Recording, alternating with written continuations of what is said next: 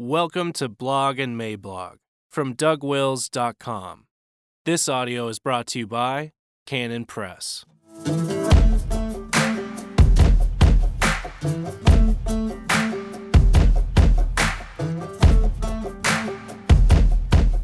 Preeminently Stampedable. Wednesday, November 20th, 2019, by Douglas Wilson. Introduction The inimitable Iowahawk recently tweeted this Campuses today are a theatrical mashup of 1984 and Lord of the Flies, performed by people who don't understand these references. To which we may also add the worthies who inhabit the indignation stampede grounds of Twitter, the people who are in charge of, quote, best practices, unquote, protocols in use throughout all HR departments of America, and the shills of the new order who inhabit the editorial boards of our legacy media. Now, my purpose here is not really so much critique the content of these contemporary moralistic stampedes although their content is usually wicked and or silly in equal measure, and thus quite deserving of anything we might throw at them. Rather, my point lies elsewhere, although I do grant that I might get a jab or two in with regard to the content along the way. But no, my larger purpose is simply to point out that they are in fact stampedes, that mankind in the first quarter of the 21st century remains a herd animal and that the free thinking and liberated of today are wearing so many chains that they clank when they walk. They also wear blinders so that when they run into things, there is even more clanking. Now, it might seem strange to accuse individuals who are both bound and blind of being held captive by groupthink, but do not forget that all their peers are clanking also, which makes it really easy for today's nonconformists to locate and conform to one another just by sound alone. Chains notwithstanding, the liberated mind of the contemporary scene is just a slow motion murmuration. Today's free thought is just an exercise in synchronized swimming, organized by some campus functionary in the great Olympic sized pool that we built in Diversity Hall, located just behind the Center for Elimination of Involuntary Wrongthink.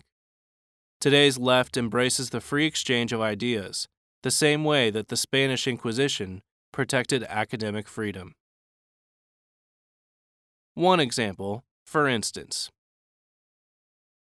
Take, for example, the way we handle discussions of climate change. Take, for example, in the next section, how we are handling the issue of transsexuality. It is not my purpose here to dismiss the idea of climate change as a scientific theorem, as fun as that might be.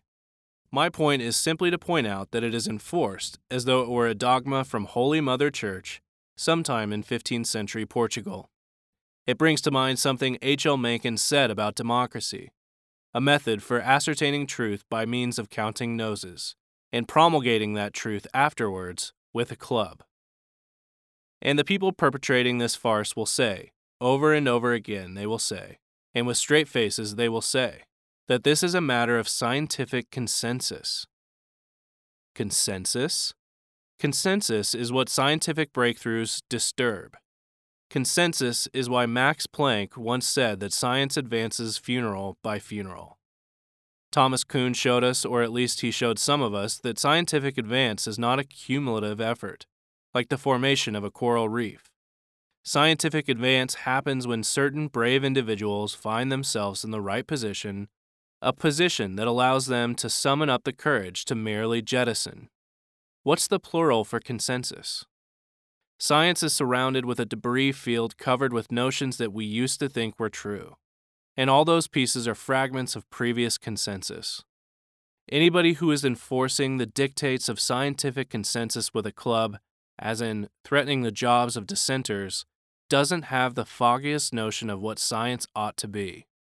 They do, however, know what a groupthink operation the 21st century is turning out to be. I know. Let's call them climate deniers, thus lump them in with Holocaust deniers. Another example, for instance.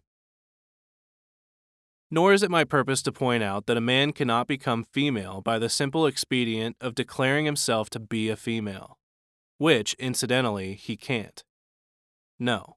My purpose here is to point out that just a few short years ago, virtually everybody agreed with that, agreeing with what is still my current position.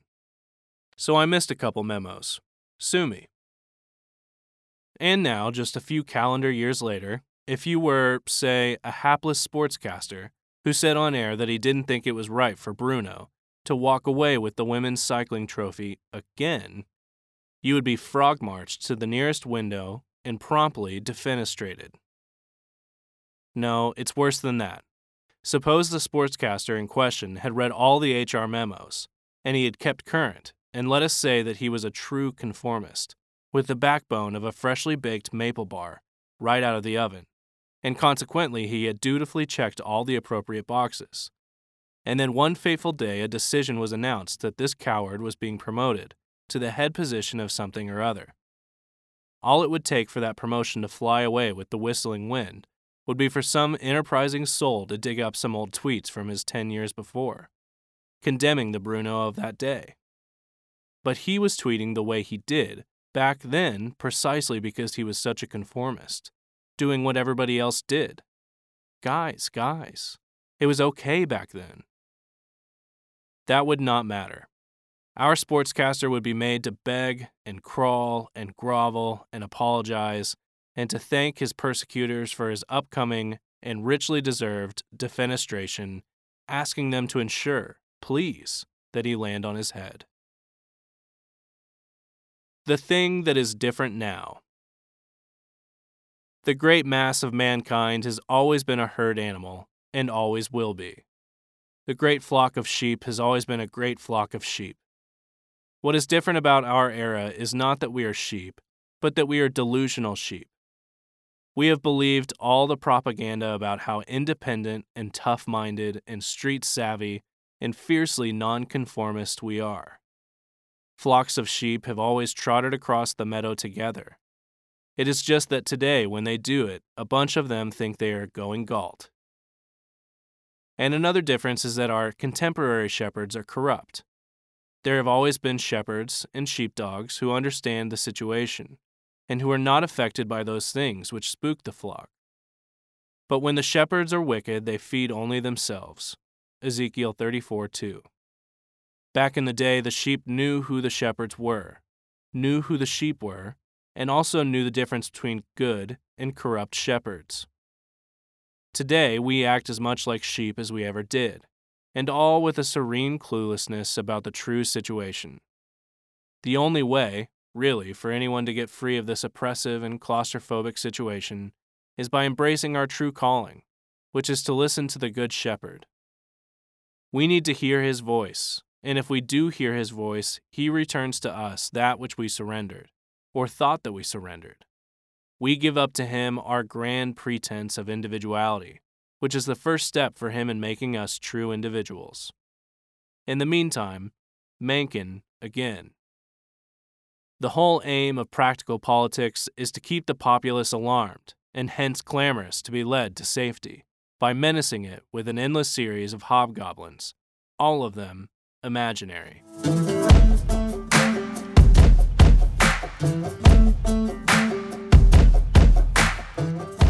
For more books and audio from Douglas Wilson, please visit us at canonpress.com.